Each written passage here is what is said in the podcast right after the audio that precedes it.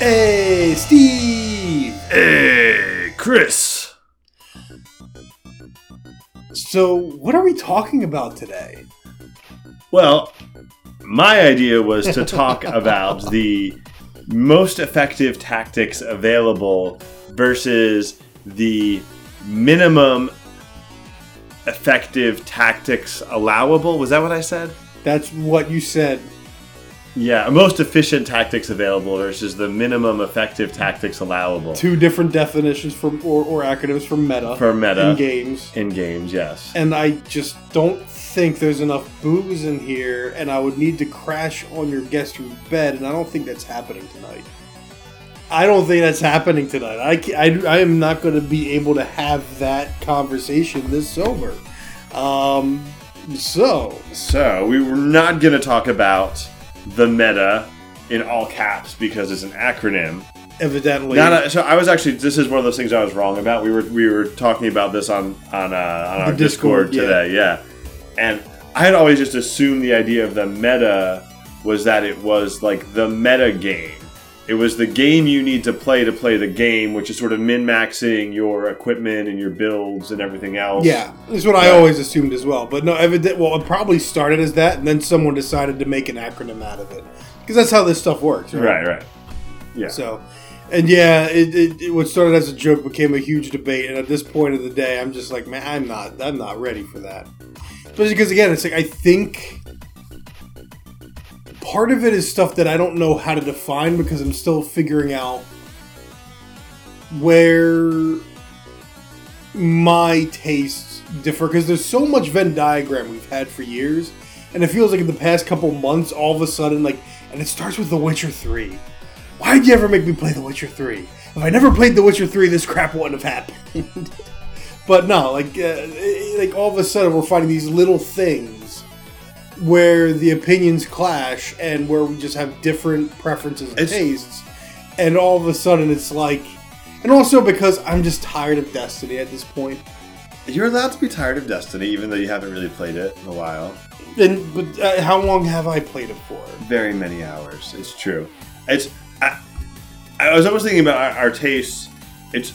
There's a parallel with our musical taste to some degree, where it's sort of like the difference between power metal and progressive metal, where I would lean, so you've got like heavy guitars and generally high-pitched voices that lean on the more melodic side, yes, in most cases. But when you really break down the genres, there's a lot of big differences between power metal and progressive metal. There are. Where I would tend to listen to more progressive metal, and I feel like you would tend to listen to more power metal. Well, that's even starting to change a bit. I am leaning towards progressive a bit more and more, but you've definitely got that old-fashioned progressive leaning. And meanwhile, I'm starting to discover, I like this melodic progressive death metal band, which is going to be a very different experience because, your recent, the One Tear album, right? Mm-hmm. Where you're like, I don't normally like growling, but this song, I actually really dig it, kind of a thing. And it's like, I've kind of been there a bit more. I still don't love growling and screaming in most of my metal, but there are examples where it's more. Sorry, we were able to see someone just used the driveway for a U-turn.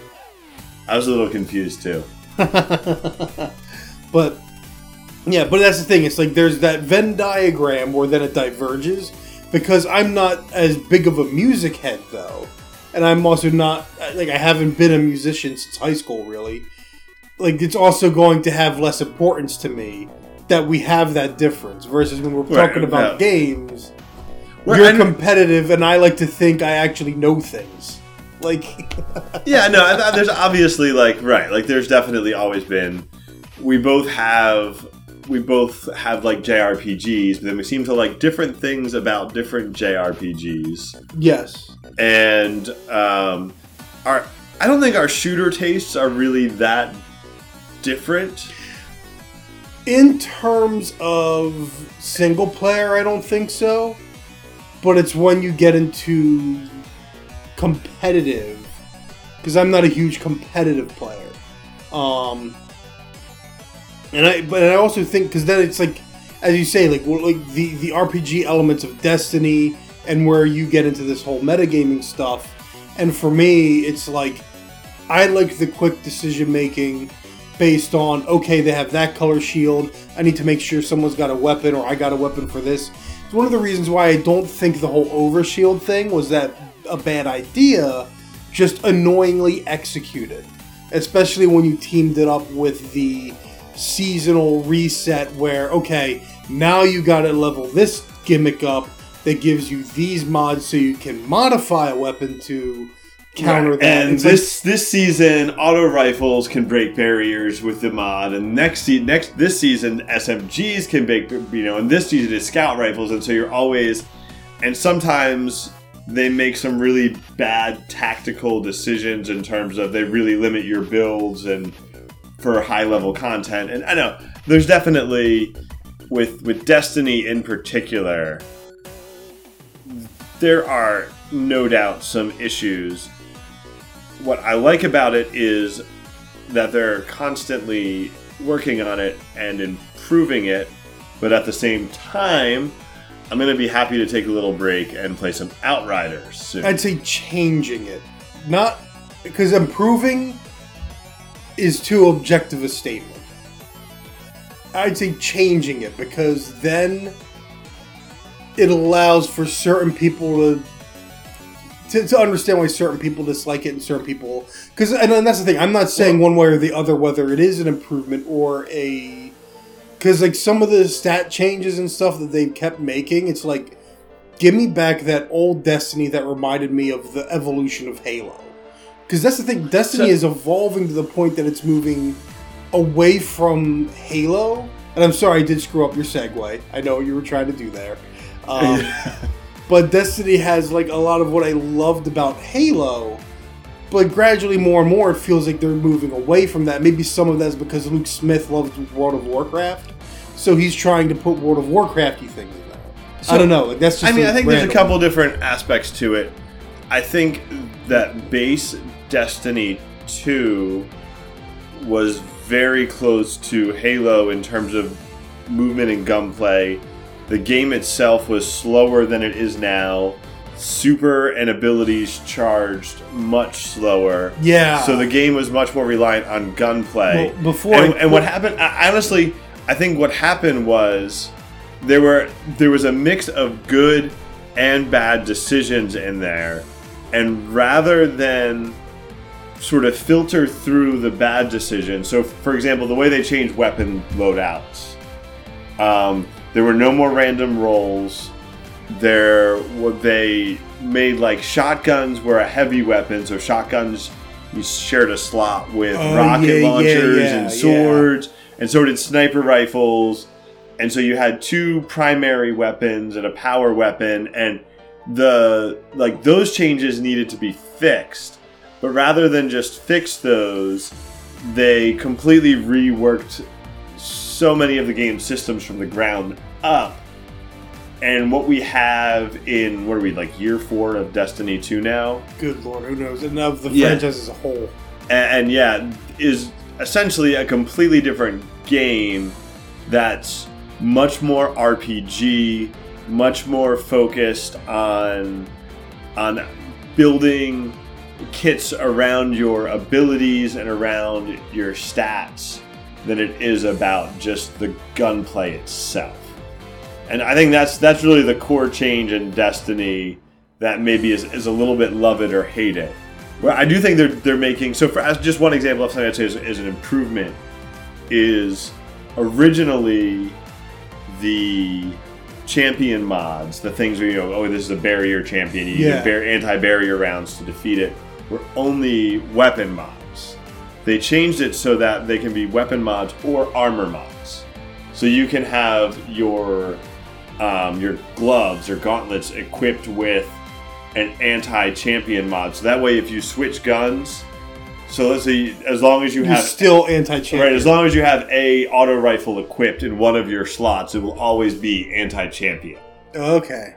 And rather than just having put a mod on one particular auto rifle, and now this is your anti-champion auto rifle, but you have the option to do both in most cases. Okay. So you can either have a specific anti-champion gun, or you can have an anti-champion armor piece that works for any gun. So things like that, they're it's an improvement, but it's still a game that's more RPG than Destiny was in Destiny 1 or in the current form, for better or for worse. If some people love it, some people prefer the RPG. I actually think the core game at the start of Destiny 2 was in some ways better than what we have at this more heavily RPG-ified stage. But yeah, well,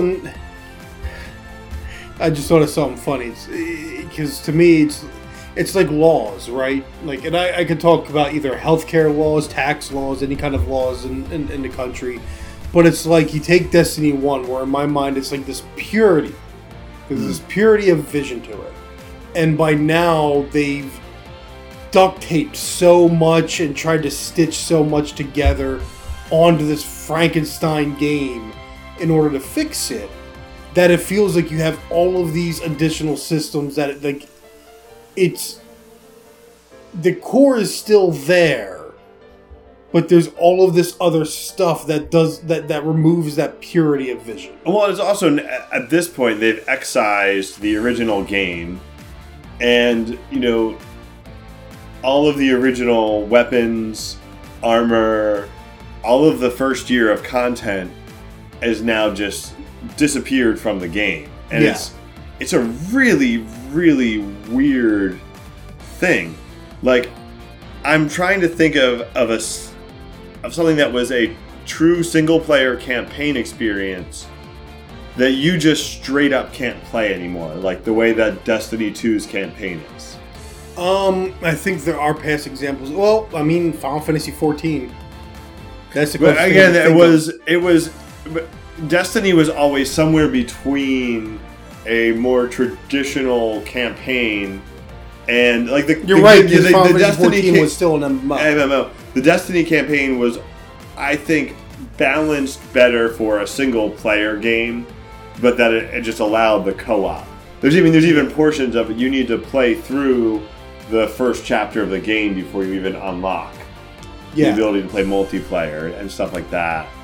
Well, I mean, I guess that's true in MMOs, but it's a little different than an MMO, and it's just it's weird. Like, you know, my one son wants to never finish the Red War campaign, and I warned him. I'm like, it's going away, but he still doesn't entirely get it. Like, how did the game go away? The game just went away. Sorry, bye. Yeah, but to tie to your segue. You know, I was going to try and bring it back, but I can't. But Outriders, to discuss what little we've played of Outriders so far, because I'm thinking, like, you know, going back to, like, what I wanted out of a new Halo kind of a thing. Like, Destiny was what I wanted out of a new Halo. Outriders so far might be what I wanted out of a new Gears of War. Sort of. Kind of. Probably not really in the long run. Because ignoring the aesthetic and the story and all that, the moment after the whole time skip, and boy howdy is this story really silly, after the whole time skip, really, and you're shoved into the no man's land and you're fighting people, the size of this battlefield, and because it's basically still a cover shooter at that point, just the size of this battlefield, ducking for cover, enemies all over the place, I'm just sitting there like, this is the Gears of War 4 that I wanted. Mm. Because one of the things that Gears of War was never able to do was really give you, like, that huge battlefield. Like, you sort of got it towards the end of Gears of War 2, I believe it was, when you're going from, you know, location to location, fighting the different locusts that are besieging the capital city. That's the closest thing, but when it feels like being on a battlefield, you know, like when it feels like warfare, like this giant no man's land, World War I inspired battlefield in Outriders was just like, oh, this is the Gears of War 4 I wanted. Because Gears of War 4 is definitely not the Gears of War 4 I wanted. So this I haven't played it much yet. I only, as I said, like I did the first mission that you can co-op, but I did it solo, and it's not very far. Not a lot of abilities so far unlocked, so there's a little bit of the loot game in there. I think the coolest thing was actually during the tutorial mission, when you picked up the gun that made guys explode when you killed them. Yeah, that was a nice touch to sort of hint at what you're going to be getting. And again, I haven't really played very far, but it's like, for me, it's like that was like one of the more impressive, because I thought about both Destiny and Borderlands in that moment. Because Destiny and Borderlands, they want you to feel like these guns are something wonderful or this and that. Borderlands, I never really felt. I hope this gets somewhere in between. Because what Borderlands did great was just you pick up a new gun and you shoot it and it just, you start laughing maniacally or hysterically or something because sometimes either like the gun sounds, sometimes maybe the gun sounds like a chicken clucking or something every time you shoot it, or maybe it sets enemies on fire. Or instead of reloading, you just throw it, it explodes, and you pull out another one from like meat space. Like, hammer space, I should say. That's something like that where they were such, and that setting things on fire gun felt outside of what Destiny does with perks, where you have a couple, exotic guns that have a perk like, you get a headshot and it makes like a mini grenade explosion with the chain reaction. Like, okay, that's cool. But it's not... But there's not a lot of guns that do that. Yeah, there's not a lot of guns. And you're going to have, like, one gun at a time. But that's the thing, like, Borderlands... Part of it is, like, Borderlands is so reliant on random number generation that, like, any gun you get with a cool perk could also be balanced out by, like, just having really bad aim or really bad range. So, for me, most of the time in Borderlands, most of the guns just feel crappy. And you need to find that good roll. It's funny, in Borderlands... Yeah. I'm more desiring that good roll element than I am in Destiny. Well, because because the actual gun mechanics are good, I want that stable gun that I know how it's going to feel. Right. In Destiny, the guns, there's, like, if you're min-maxing, you understand the difference between, Rampage and Swashbuckler and Kill Clip. And where but in terms of just using the gun without paying a lot of attention, there's not a lot of variation. Yeah. So that's where I'm hoping this ends up coming in between, where you don't have quite the ridiculousness of Borderlands, but you do have something more obvious and noticeable. Well, I'd even think of something like the differences that you could build into guns in something like Mass Effect with their mod system. You know what's really surprising, actually, now that I think about it, because so much of Outriders is taking itself seriously. I'm sorry I interrupted you. Yeah. But it's like, so much of Outriders is taking itself seriously. It's like, this is from People Can Fly. This is from the people that made Bulletstorm. That was my big complaint so far, is right, like, I wanted a little bit of that Bulletstorm, like, yeah, we get that this is schlocky. Like, we get that this is camp cheese, like, this is, like, a dumb idea, but it's taking itself so seriously. There's logs and everything in there. Like, dude, if this was, like, the precursor to the Bulletstorm universe, and that would be a shame if this is the precursor to the Bulletstorm universe. Like, that's the thing, because, like, it could have been the game as service competitor to Borderlands, and that would have been a great way to set yourself apart, because my biggest issue with Borderlands, other than it's not as well written as it thinks it is, is the gun mechanics just aren't very good. Yeah. And so getting the Borderlands sort of style of ridiculousness, but with actually good gun mechanics. Yeah. People Can Fly should be all about that. But I mean, even just, I think Bulletstorm was not, it's been so long since I played that. I keep on meaning, I've downloaded the full clip edition twice now and have not actually played it. I think Bulletstorm wasn't quite to Borderlands level. Bulletstorm was more like Last Action Hero, or it kind was of sort of like, if you remember Mad World. Yeah, it was like a first-person shooter of that sort of, but quicker in pace. Well, I just mean in terms of tone. That tonally, it was, how would you say it? Like, I don't know. Did you just say you'll shoot me in the dick? Like, you're right. It's that kind of ridiculousness. But it was right. It was. But I guess I kind of like Last Action Hero as a thing where it was self-aware and just barely kind of dipped its toes into silly. It wasn't Shoot 'em Up. Have you seen the movie Shoot 'em Up? A long time ago. I was going to compare it to like Sharknado. Or maybe like Sharknado. But like Shoot 'em Up, I'm thinking, you know, like the guy gets like stabbed through the eye with a carrot. Like, it was so... I don't remember that part. There's like, it was... Like, Shoot 'em Up was just ridiculous. It wasn't... It was no part of the movie was meant to be taken seriously. Yeah. Where... And so I kind of like, I don't know, that's maybe not the perfect example.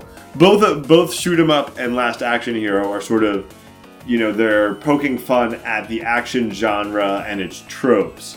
Where there's a little bit more absurdity in Shoot 'em Up, kind of like Borderlands. Well, Shoot 'em Up doesn't have a heart to it like Last Action Hero. That too, yeah, there's not a heart to it.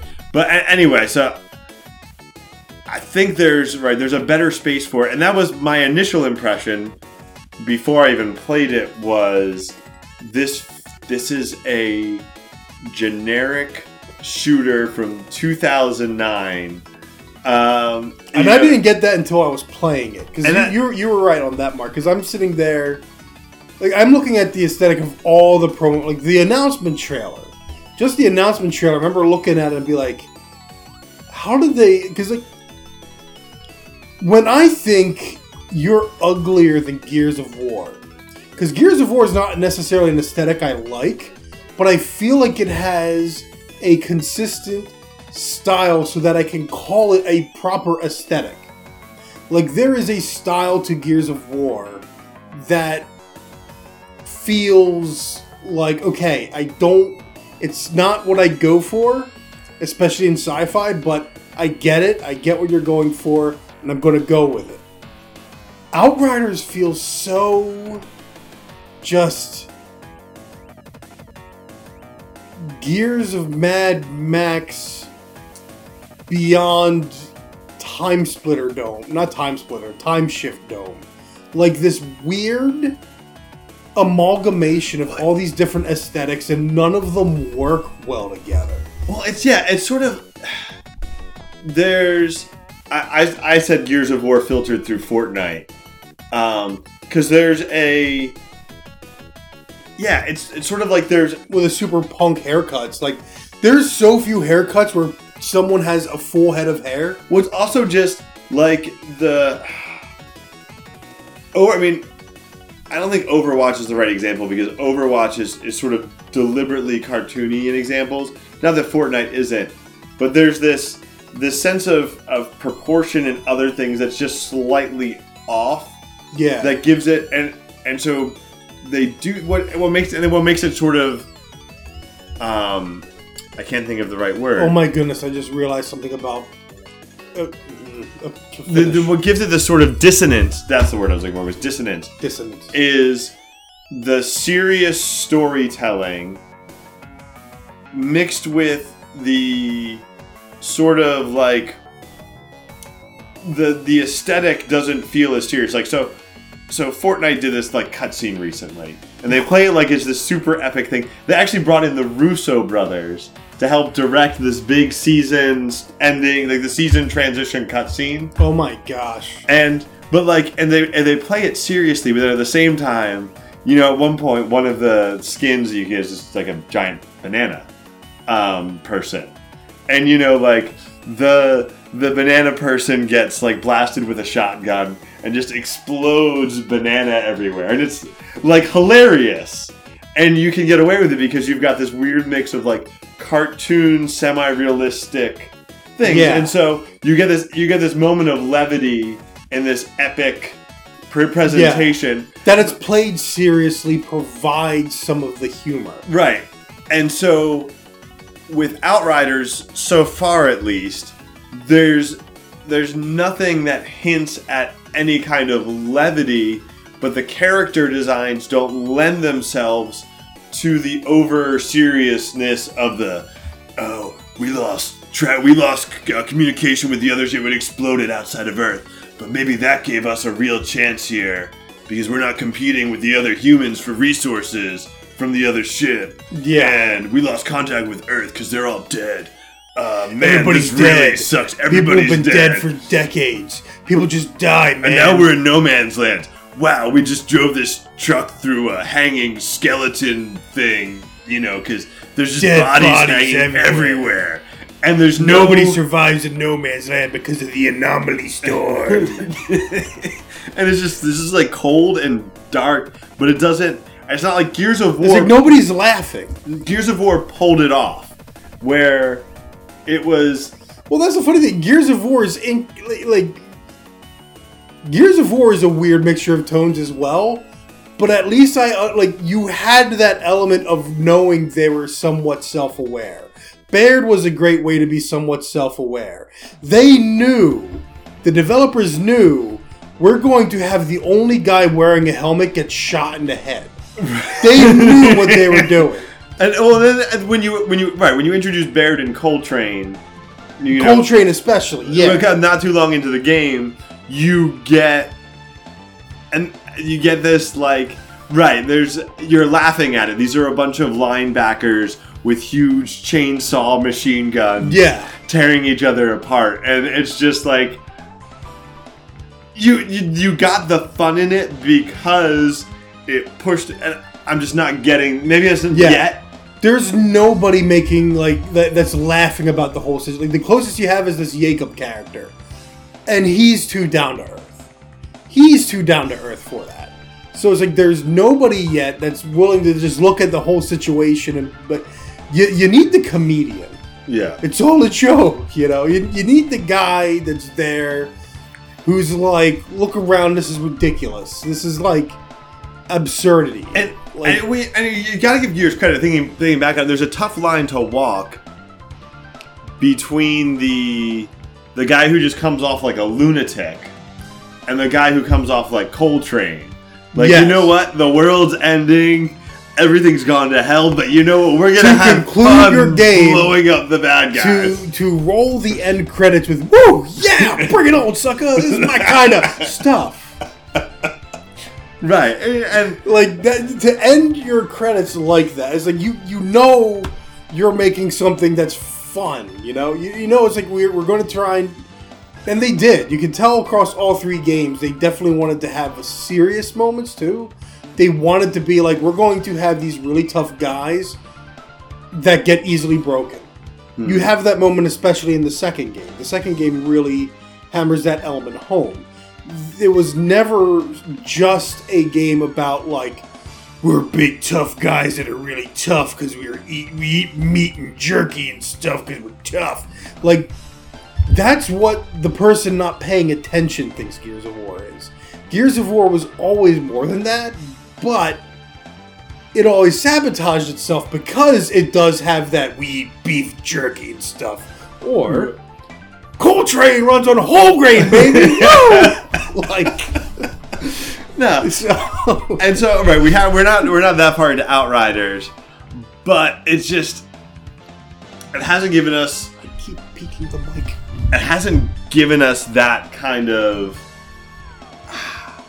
I don't know. There's that je ne sais quoi. I know what you're talking about. It hasn't given that bit where it's like, it's okay, we're laughing too.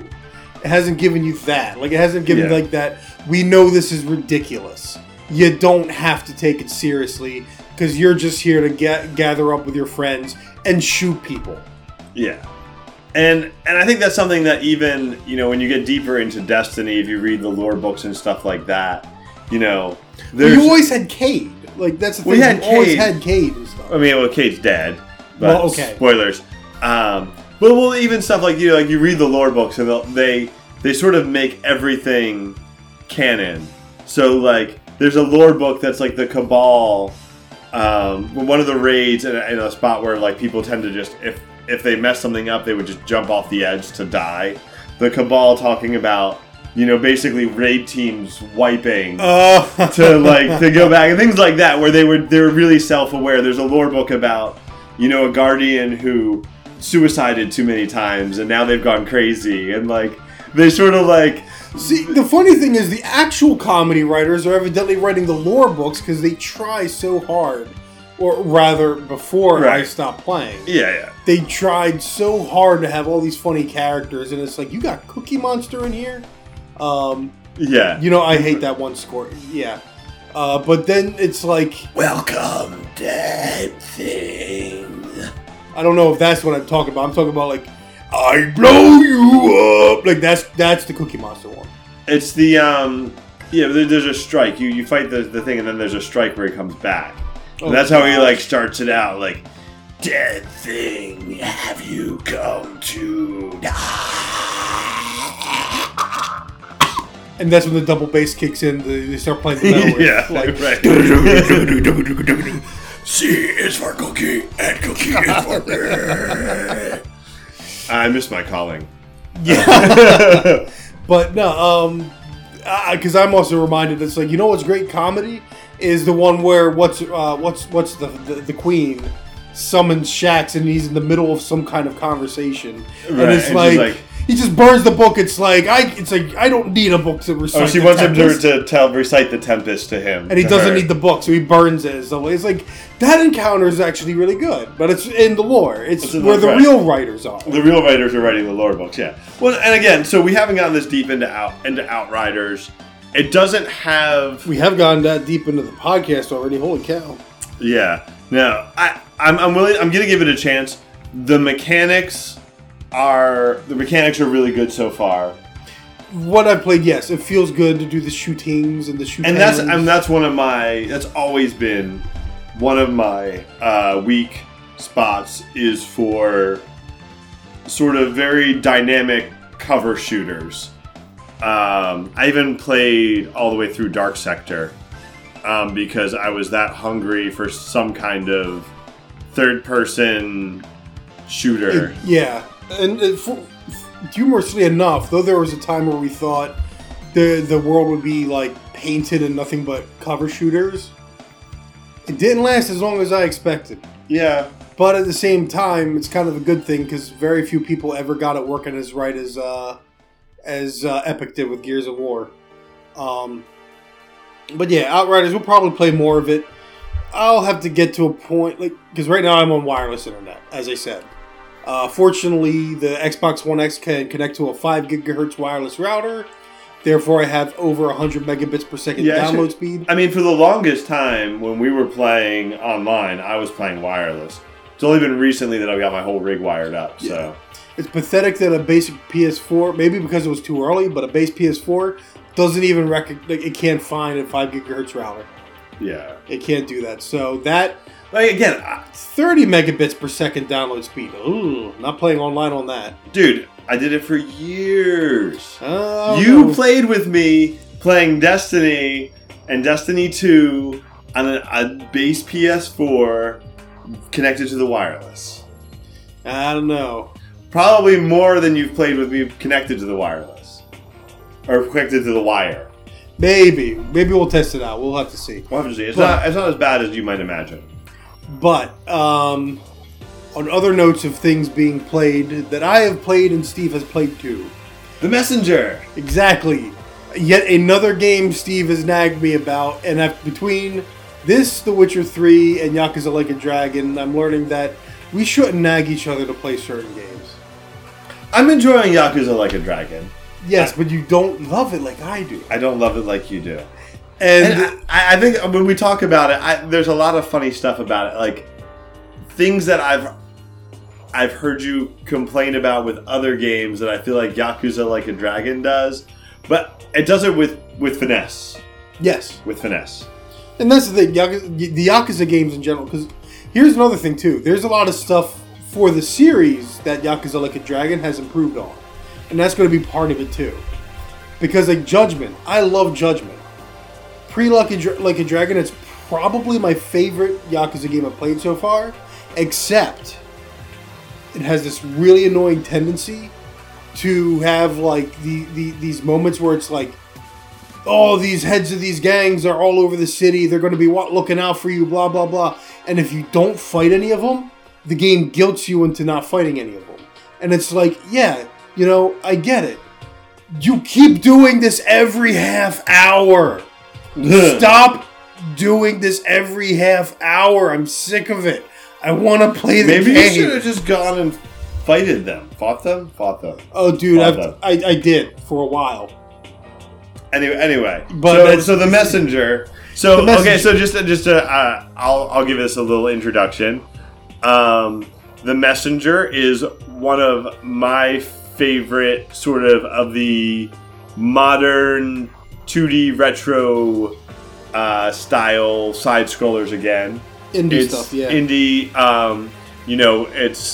It's basically half the game is 8-bit, half the game is 16-bit, and half the game is switching back and forth between 8-bit and 16-bit. And I've spoken highly of it on the podcast before and in other places as well. So Chris has finally started playing it, and he is at least halfway through the game. Yeah, I'm in the latter portion where it is more Metroidvania, and it's... So... Technically, this is the half that I should like better. The first half of the game, which is strictly 8-bit, is neat. It's basically, did you want a version of Ninja Gaiden that was far more polished and better designed and will age better?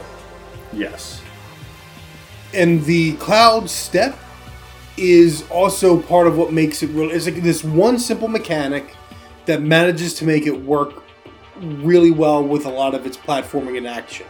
Because this idea is you can do a double jump, but if you hit something, you get an additional jump. And this means you can chain together platforming in really interesting ways, or take advantage of enemy placement to do really interesting... And you add in a grappling hook as well, which works with the cloud step, and you get really insane platforming abilities. There's a lot of mobility around. The first half of the game is completely linear. And honestly, like, the trailer spoils most of what we're about to talk about, so no worries there. But yeah, the first half of the game is completely linear. So it started to get a little bit annoying with some of the platforming elements and challenges. But for the most part, I was like, okay, I get it. Like, it feels enjoyable. But it's the second half, which, as I said, it should, because it's a Metroidvania, and that is, I'm all about that. But one of the things about a Metroidvania, a well-designed one, the most difficult platforming sections are not the areas where you're retreading the most. And that's where the messenger is starting to get, I don't want to say tedious, because that's not accurate, but it's kind of like... It's killing it for me, because I've gone through... I basically retread about half the world again, collecting mostly the green little seals. I found one... I wouldn't worry about the green seals. I mean, I'm just wandering around, because I'm looking for the music notes, too. Right, yeah. But I'm just wandering around, because the green seals, I'm guessing, are supposed to be some special weapon or outfit or something. Do I spoil it for you or not? Is it actually a major disappointment even to you? It turns your shuriken from like the straight shuriken. It's cool. Don't get me wrong. It's not worth it. Wow, because we're talking about something I barely use as it is. It turns your shuriken into the whirling shuriken from Ninja Gaiden. How do you spell shuriken? S-H-U-R-I-K-E-N. No, say it again? Shuriken. Okay. Anyway, I'm like combining whatever and Hadouken, Shuriken, whatever, however you say it. Shuriken. Shuriken. Actually, yeah, it would be Shuriken. Anyway, so the whirling one that basically it goes in and back to you, but it can be juggled so you can jump over it when it comes back and then basically get an infinite. It takes a bit of skill to get going. You can basically get a shuriken that spins around you infinitely. That's what it gets you. It's not actually that practically useful. I didn't do it until I was basically already finished with the game. I didn't get all the green seals. Would I need it for... You don't need it. Okay, because there's one little guy I found. It's at that one temp. By magma. And I don't have anything I need. I can get to him yet. There's nothing to do the cloud step on. I'm not going to be able to do the slow descent towards him. I'll fall into magma. Your grappling hook? Nothing to grapple onto. Little dude with a hard hat, and I'm wondering if I need another up. Oh! Yeah. You get to walk on lava. At one point. Okay. You get a lava walking upgrade. Well, I guess I'll have to find that. I'm already looking through, and that's the funny thing. Most of these seals are the easier thing to find. It's okay. Oh yeah, they put them on your music note. I'm looking for the shell so I could go underwater and hear the tune in that underwater maze. And that's the thing, though. It's I'm looking at this world and I'm looking at where some of these things are. And I'm going to have to go through these obstacle courses again. And that's enough right there to just make me I don't want to do all these obstacle courses again. For the most part, if you stick to... Yeah, there's a couple places that are kind of annoying. If you get really good at the grappling hook, most of them become incredibly trivial to move through. I mean, well, you saw me play Guacamele for 10 seconds before. Or maybe it was 2 minutes or something like that. It was more than 10 seconds. But, that's my jam. Complicated... But, if you had given me 5 more minutes on that, I would have just been able to repeat that 5 times in a row without dying. And you should look up videos of the White Palace from Hollow Knight. Just look up videos of the White Palace from Hollow Knight. Because we talked about this a little bit. Your big thing was, you felt the upgrades, right? The upgrade difference. Right. Because, and that's the thing, in Hollow Knight... You don't get a lot of health upgrades. It's upgrading the nail that will make a difference. Not as much as I originally thought when I started playing the game, but no, as time goes on, it does help with a lot of the bosses. And there's also the charm upgrade element.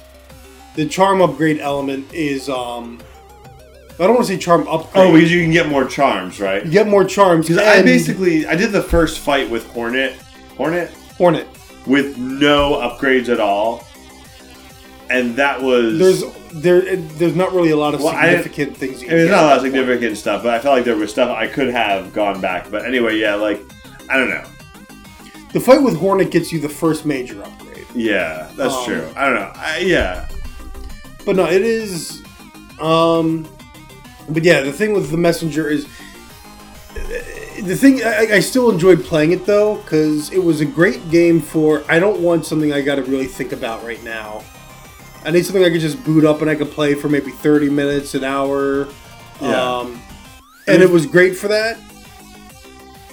I will say, it's one of those, fourth wall breaking postmodern scripts that I'm just getting so sick of. It thinks it's way funnier than it is. And there are some moments that are cool and clever. There are some moments that made me chuckle when it came to the, I got the achievement unlocked for just checking the cabinet over and over again. Oh, yeah. And There's some, some of the stuff I really liked were, have you done everything with Kalos and Susis? With who? The Kalos and Susis. The ogres. Oh, no, I only fought them the first time. Okay. Their whole I even that first their interaction on the first fight and stuff like that. But like, I don't know. There were some of right. You're right. Some of it is a little bit too like, oh, we're so clever. We're breaking the fourth wall. Nobody's ever done that before. Yeah, it's like, and I had fun with it. What made it? I had to read the whole entire thing to my... I played most of this game while my kids watched, so I had to read it for my two children who couldn't read at the time. And also explain half the jokes. Yeah. Which is a little bit different experience, but... Especially when all of these things are new to them. Like, they don't have the grounding of the tropes yet, for the most part. Right, right. And we'll give a compliment on one thing. The fake-out ending is what I'll call it. Because there is a fake-out ending. Oh, yeah. Because it makes you think there's only maybe two stages of the 16-bit era. And then you're kind of done the game. And it gives you this little twist. And by the little... A couple of twists at once, yeah. So they make you think this and then that. And it's like, oh, this is pretty clever. It's kind of funny. And then something goes wrong. And it's like, huh, I actually kind of like that. That's pretty clever. That's pretty good. That was a good movie. I do wonder if they had, if at some point in development, they had planned on having a second, separate, totally different game style based on another, classic NES game. More like Bionic Commando or Contra or something. Right, like right. Yeah. And that they just did not have the time for it. And so they sort of, yeah. I don't know. I guess it's stuff like that makes it work. Have you gotten to the Elemental Skylands yet? Probably not. If you had gotten to the Elemental Skylands, you remember. This is what I was saying. That's not where the dragon chases you, is it? No. Okay. Well, it's related to where the dragon. It's after you sort of revisit that area. You go back to that place. Okay. Yeah, and then you unlock that. So what I will say about the Messenger, right? There's some definitely some annoying backtracking. There are some frustrating parts of the game. It sort of is. It's one of those things where there's a number of cool moments that, to me, made it worth it. That it never let me down. That sort of like finishing a particular platforming challenge, or sort of getting past some of this region. When you finished the undersea temple, you're still looking for the shell. You gotta find the shell. The thing, and the quill shroom. So here's a funny thing. Okay, Quill Shroom Forest, best song in the game for me so far. Yes, oh, so good. Had you ever heard of the composer before? No. I found it funny because Rainbow Dragon Eyes is a chiptune music composer, obviously, that I had heard of years ago at MAGFest because I got to see him perform live or DJ live, whatever they do. It's still some kind of performance. Whatever they do with their chiptunes, yeah. So I just found it funny that here's this game that you really love, and it's like, I see, music by Rainbow Dragon Eyes. I'm like, oh, I know that guy. I might have an album of this. Nice. It's like, I got to see him perform. So I just found that little music.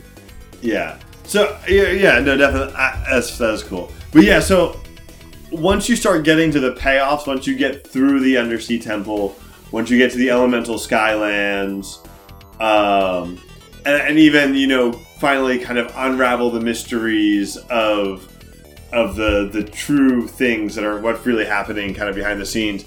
Yeah, because I got real suspicious about that guy from the East. Never mind. I get it. I can't believe I just... Never mind. I get it. Never mind. Never mind. We'll have to I forgot about the revelation for a minute, and it's like, oh yeah, that explains it. And then it's like all of a sudden, I'm like, I wonder what explains that guy. Oh, wait, never mind. I get it. Yeah. Anyways, I feel like there's some tedium in the second half of the game. I really encourage you. I think, and this is where I made perhaps overstated claims of any similarity to Iconoclasts, but. If there is similarity, it comes in the payoffs to the various threads in the sort of last quarter of the game, maybe. We'll have to see. Was there anything else you wanted to discuss? Because I actually did have... If you got one more thing, I think I'm good. I mean, I'm playing Disco Elysium right now. Please just... If you like good things and you're not a recovering addict, go get Disco Elysium. This is a game that, like, would probably be incredibly triggering for someone who has struggled with alcoholism, possibly drug addiction. If that's not you, and so I'm going to put a trigger warning on this game. Not usually my thing, but otherwise, this is... I get it. Yeah. This is just an absolutely incredible indie game with... I just absolutely love it. We'll be aiming to do a podcast because I'm going to see if I can start playing it. I'll save until I'm further in my thoughts on Monster Hunter Rise, but I did want to say I had cinematic whiplash this weekend. Sunday, I saw Godzilla vs. Kong. That's an interesting little, almost dismissive... I knew you had one. And then the day after, my brother and I sat down to watch Lawrence of Arabia. One of these films is a cinematic masterpiece that's going to continue to age well for decades. The other is Godzilla vs. Kong. I was going to say, the other is Lawrence of Arabia. No, Lawrence of Arabia is incredible. I feel like Lawrence of Arabia is going to be a good litmus test for people. If you can sit down and have, like, the first meeting of Lawrence and Ali, just have someone watch just that scene. And ask them, it's like, what did you think of this scene? And if they say it was interesting or whatever, like, why was it interesting?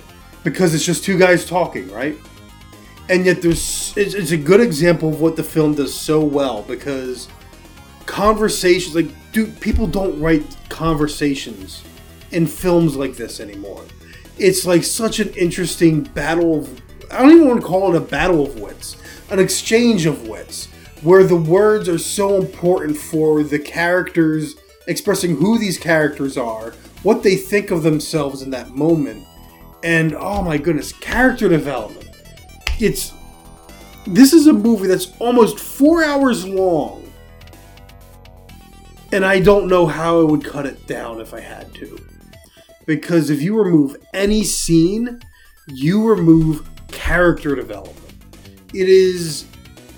that well constructed a movie, which not a minute is wasted. Kong vs. Godzilla. Oh, sorry. I just say, I think I watched it, or I tried to watch it when I was maybe 10 years old and totally didn't get it. Oh yeah, you're not gonna enjoy it when you're like, I want to watch Star Wars. Right. I thought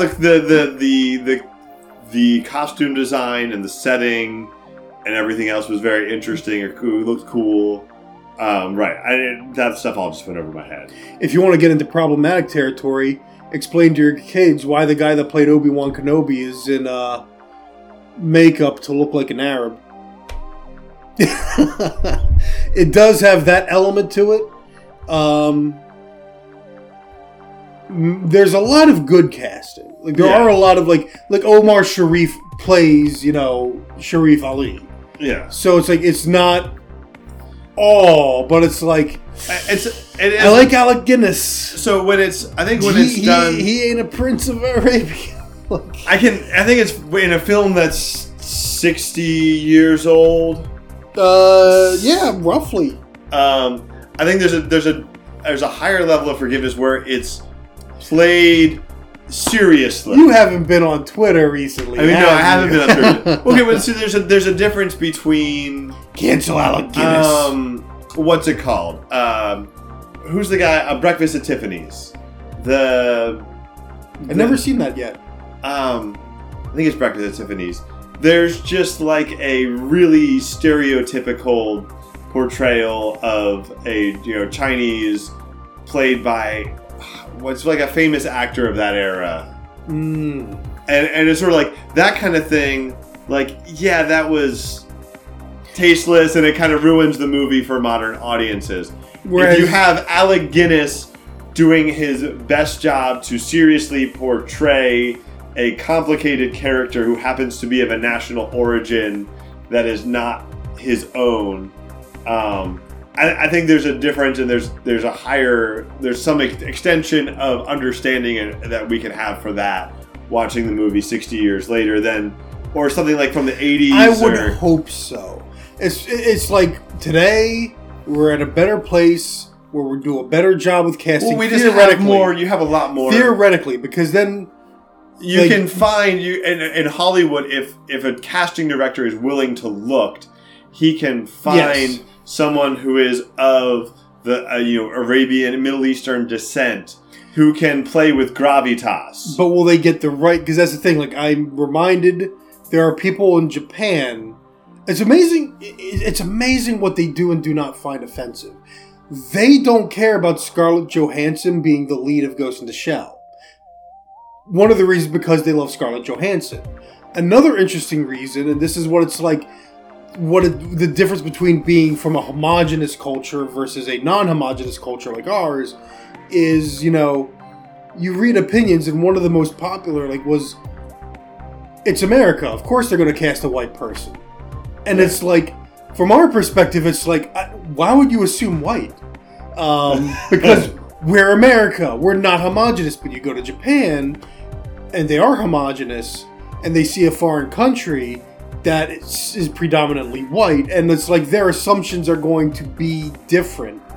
So that's interesting. But again, they don't mind that Scarlett Johansson in an American production plays, but they do still. There is still anger towards Memoirs of a Geisha. This was a Chinese actress, right. And so it's like. And of course, that I'm talking about audiences in Japan versus audiences in America that are of Japanese heritage, because that now it's getting into complicated territory. I've definitely read casting can be very complicated. I think maybe. We're way off topic, but yes, Lawrence of Arabia, great movie. I still recommend it. It's like, it's your afternoon though. That movie is your afternoon, and it's one that it's like, it's a movie I want to watch again because of all the little stuff. But that's a huge commitment, so I'm probably not going to see it again for a long time. But what more people are probably going to end up seeing these days. Godzilla vs. Kong. It's better than King of the Monsters. It's a different beast from Godzilla 2014. To that extent, it's more comparable to Pacific Rim. Pacific Rim is still better. Everything is better than Pacific Rim Uprising. Never saw it. It was bad. But Pacific Rim is still like... Do giant robots punch monsters, though? Not very well. That's disappointing. Look, Pacific Rim Uprising is just no good. But Pacific Rim, even though nobody likes the main protagonist, and I understand why, is very... I don't know if it's the actor or the writing that I should blame. But Pacific Rim is really about Mako and Pentecost. They are the true protagonists of the film. And they provide a much better heart than any of the cardboard cutouts in Godzilla vs. Kong. Godzilla vs. Kong has such pointless characters. They only exist to contextualize why Godzilla and King Kong are punching each other. And at the very least, do Godzilla and King Kong team up at the end to conquer some greater threat? So... Sorry. But no, the point is half the human actors or characters aren't that bad. But the other half is bad. The funny thing is the other half has the one with Millie Bobby Brown returning. Her character may as well not even be the same character.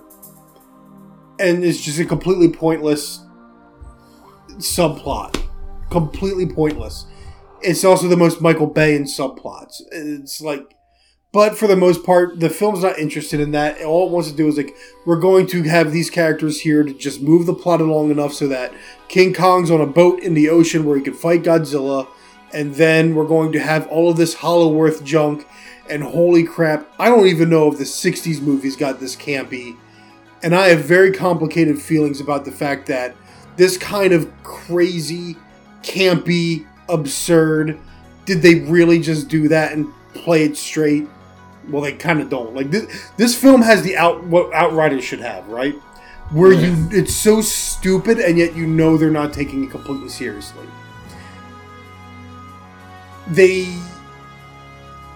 If this came out when I was a kid, and I told people I liked it, I'd be given wedgies. I would have been made fun of. My lunch money would have been stolen. This is a big-time blockbuster this year. Why is the world so weird that King Kong can pick up a giant King Kong-sized axe with a Godzilla plate, spine, whatever you want to call it, dorsal fin, embedded in it for the axe blade, and then use it as a key for something? Wow. In the Hollow Earth. Spoilers. Dude, whatever. You're not there for the Hollow Earth. You're not there for that. We were just talking about this before, though. This sounds ridiculous. But it's like, this is ridiculous. And people are totally cool with seeing this in theaters now. Yeah. I was reading like a thread it was on Reddit, actually. We were talking about this.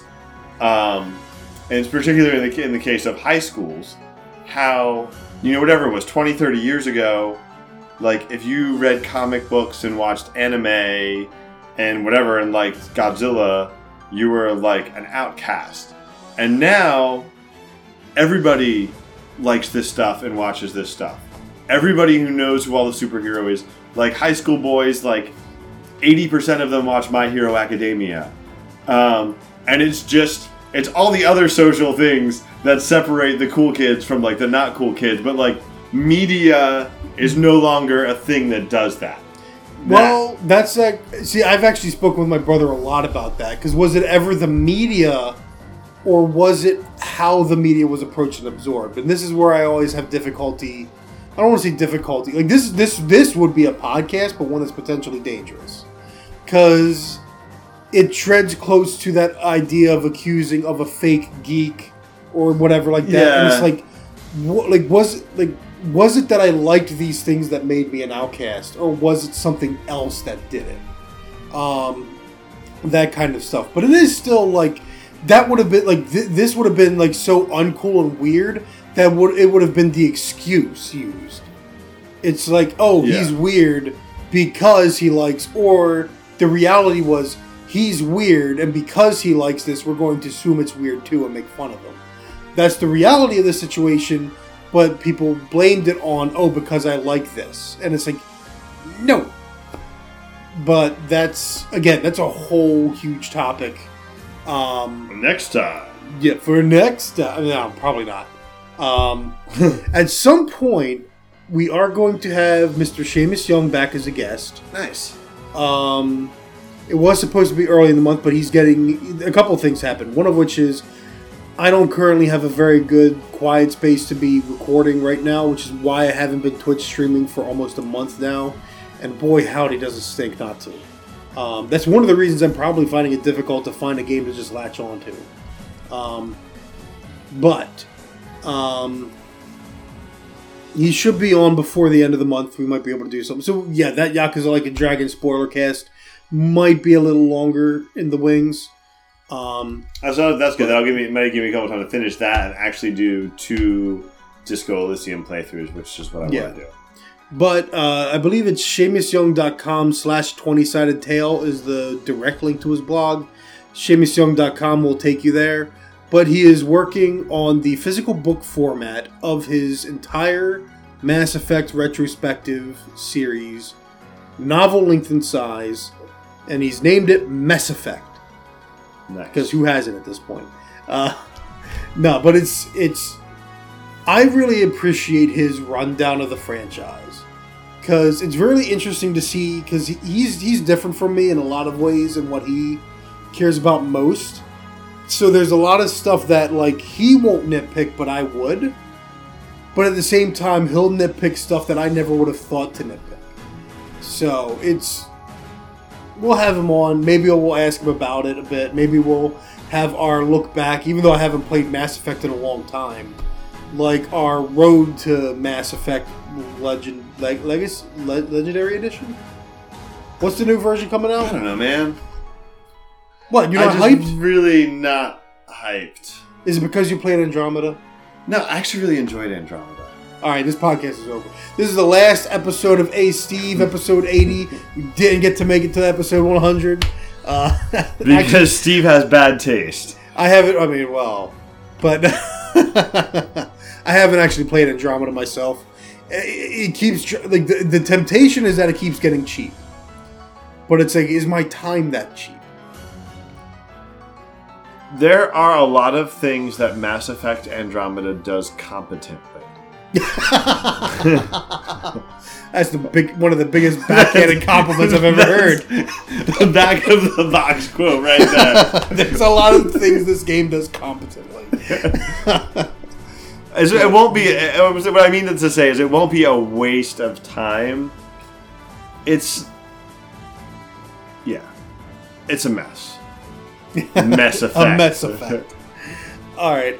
But yeah, hopefully you guys will show up for when we're with Seamus, when we're eventually going to discuss Yakuza Like a Dragon, and who knows, maybe I'll finish Disco Elysium at some point. That I got to finish something first. It's a Western RPG, though, man. Do you think you can handle that?